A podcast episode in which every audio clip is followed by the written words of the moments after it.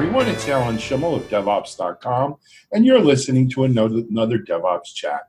Today's chat actually features a company that just starting out here, but it's a, a guest who's has a rather long career in the tech space, as long as mine, even at some uh, at some point. So, but I'm sure I'm much older. Uh, anyway, I'd like to introduce you to Anshu Agarwal. And Anshu, if I messed up your last name, I apologize. Was was that good? Thank you, Alan. You said it perfectly right. Uh, thank you for having me today. Thank you. Um, so, Anshu, you know, let let's let's start off. I, I I referenced that you've been in tech a while. Let's give people an idea of your personal journey that brings you here today you know, even let's going back to Speedera and, and beyond if you'd like, but if you want to start with Speedera, that's fine. But let's give let's give folks an idea of, of who you are, what your background is. Sure, thank you. So I am a background. I'm an engineer by background, and I moved into product management and marketing um, after I finished my um, MBA. And uh, after that, I joined a startup, and then the startup bug never left so I joined Speedera, uh, which was which got acquired by Akamai. Then I joined uh, uh, another startup, Ankeena, which got acquired by Juniper. Another startup, ContextStream, got acquired by HP. And my most recent startup, Cedexis, got acquired by Citrix. So I have been acquired four times. And all in all of those companies, I kind of delivered the success for other people's ideas because they were all successful startups um, got acquired and uh, they, uh, by by very very large companies. So they were they were indeed from Valley standards they were they are considered successful. But for myself, I had never really done a company of my own. So when I got the opportunity of just starting and being a founder uh, of a cloud infrastructure, because that's my background, I've been doing cloud infrastructure for the last 15 to 20 years. Um, there was no question that I wouldn't do it. And uh, we got started on this company. The company name is Nimbella, and uh, it is um, it, it is in the serverless uh, framework or serverless platform uh, space. And uh, we are kind of disrupting what serverless is. Uh, so, or we are providing what serverless promises, serverless promises to the developers. So that's what we are working on now. Excellent. You know, you're way too modest and humble because, you know, for many people listening, whether they're in the Valley or Boulder or Austin or New York or Boston or London or Bangalore or anywhere else in this world, having four startups that were acquired by companies like Akamai, HP, uh, uh, Citrix, and I forgot the fourth one, I apologize. Uh, a lot of people would call that a career right? I mean, whether they founded the companies or not, just being associated with four companies that had successful exits to large companies like that is is something to be proud of, and it, and it speaks volumes as to either you're really really lucky or you're doing something right, right? So, um, congratulations to you for that. So you mentioned Nimbella, and and I want to uh, you know, kind of share with our audience up front that um, is you have raised uh, some some uh, funds for the company, and there's a great startup. There's a great founders group involved. You mentioned, uh, I think someone one of your one of your uh, cohorts from Speedera. I think there's two other founders in the group but the, the company's sort of still uh, i don't want to say stealth but pre-product let's call it you know pre pre public product. So i i don't want to put you on the spot. I, would rather talk i think if it's okay you about some of the problems you see and potential solutions that we see. You know we we live in a great time for developers and engineers. Is you know we we internet time right? We've gone from servers to hypervisors to containers, now serverless, and serverless seems to be all the rage. But like any tech, new technology, it's not it, it's not birthed mature, right? It doesn't come out mature. It doesn't start mature, and and so there there's going to be growing pains. But can you share with our audience a little bit about what you see as some of the growing pains around serverless or what you're hearing from people around that?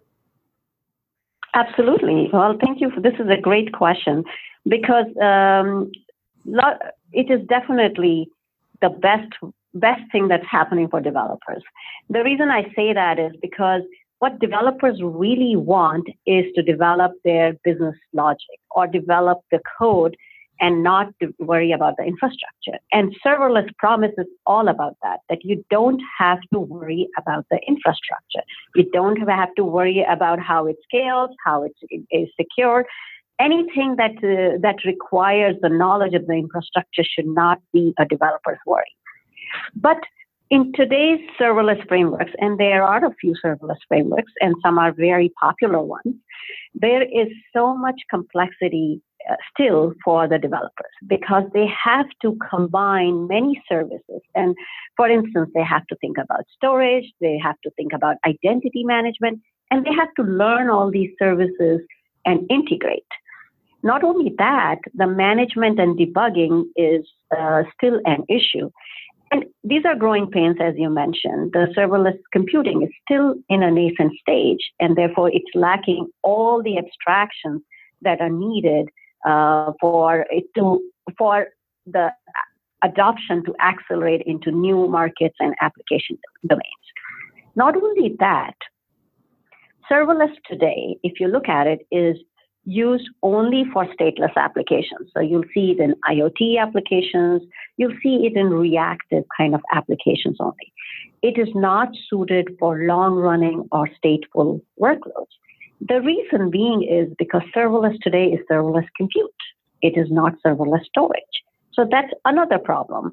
Um, we may consider it as a problem or we may consider it as the limited adoption of the technology, but that's something we have to address if we want to want this to be adopted in general across all workloads. Absolutely. We then, may also consider it as an opportunity, right? I mean, oh, absolutely.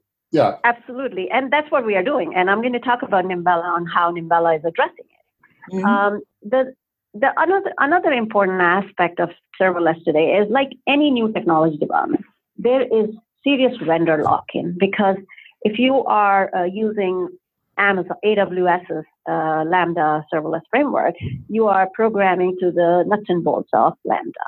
If you are um, using Google, you are programming to uh, GCP, and so it is, is with Microsoft Azure. So, in a sense, you are pro- programming to proprietary frameworks, and therefore your your code is not cloud portable. So tomorrow, if your company decides that no, we are going to move from AWS to Google, you've got to rewrite the whole thing again. So that is actually against the serverless promise. And therefore, vendor lock in is very real, especially for the companies actually that choose not to go to public cloud because they have they are part of regulated industry or whatever have may they they want something to be running in their own private cloud. These these uh, serverless frameworks are not an option for them. And then say you were able to write code for all different frameworks but then the complexity of operations is there because you can't monitor and observe at each level since these are proprietary frameworks across these clouds. So there are there are serious issues for widespread adoption, and that's where we come in. That's where that's the opportunity we looked at when we decided to create this company.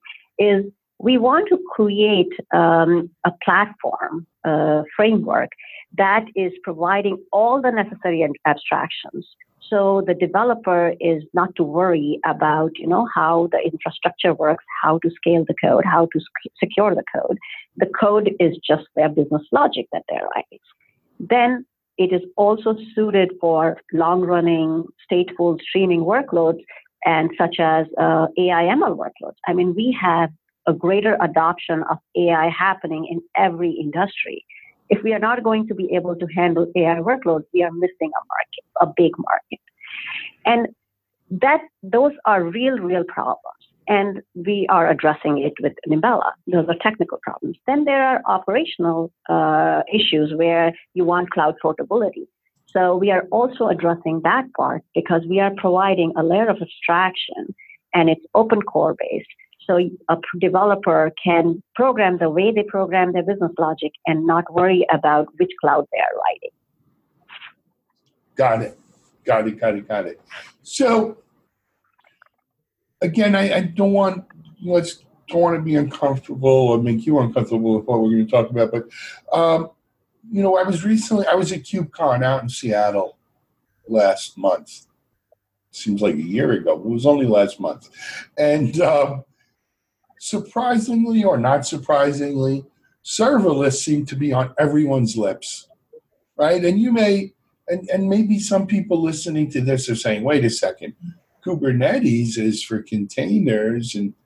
you know, containers can run on bare metal, yeah, but they run on VMware or hypervisor as well. They run, you know, is what do you think the role of Kubernetes is in the serverless future?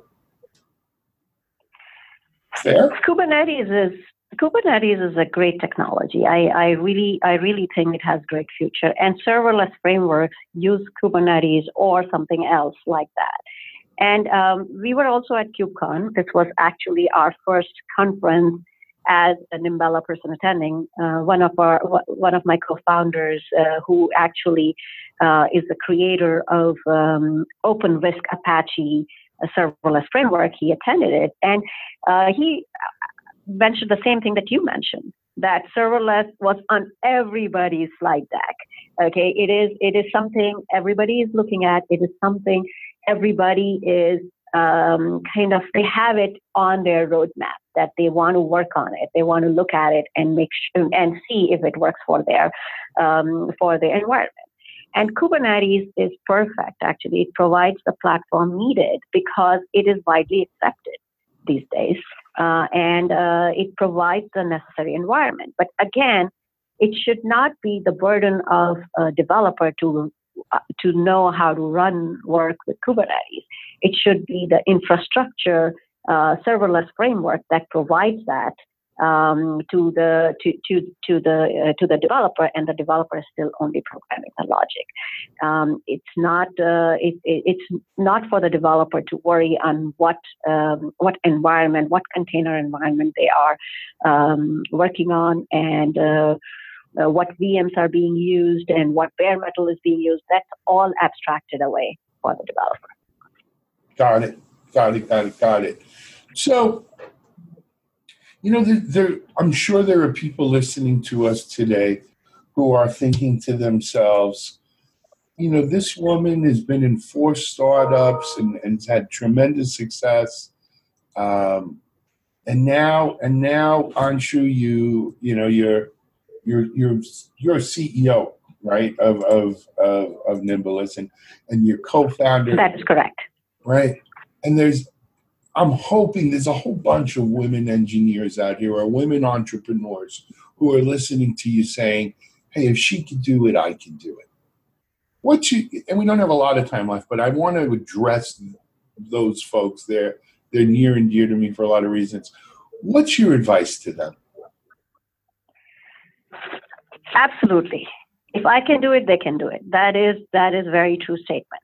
And um, I'm I I mean um, you said some great words about me, but I consider myself average successful person. Uh, and yes, I have been lucky that my the four companies I worked for had great exits. Uh, but being a founder and CEO is still very different from what I did for the other companies before. So basically, when you are part of the company, other companies, you you're not bothered by operational aspects of the company. You're not bothered by hiring for every uh, possible function in the company. So the skill sets that I'm developing now, there is no other experience that could have taught me that. So even though I say everybody can do it and anybody can do it, but they still have to learn the art of do, running a company on the job. It just there is no course, there is no um, there, there, there is no education that can be given because you have to experience it. So to all the women engineers that are listening, I would say if I can do it, you can do it. You just have to just get into it. You just have to dive into it, and it will come to you. You will develop your um, advisors, you will develop the people who help you all the way because you won't have all the skill sets, but you will know who to get go to for what skill set as you take that role. Hmm. Absolutely, absolutely. And you know, women or not women entrepreneurs, I I've also founded and, and helped start my fair share of companies. I, I find I don't know if it's courage or just pure uh, moxie, if you will, right? You just put one foot in front of the other, right? And you, and you just keep moving forward, and and you can't boil the ocean, right? But you can. These things are incremental, right? They're evolutionary. Absolutely. Uh, you're absolutely right. These are such an incremental thing.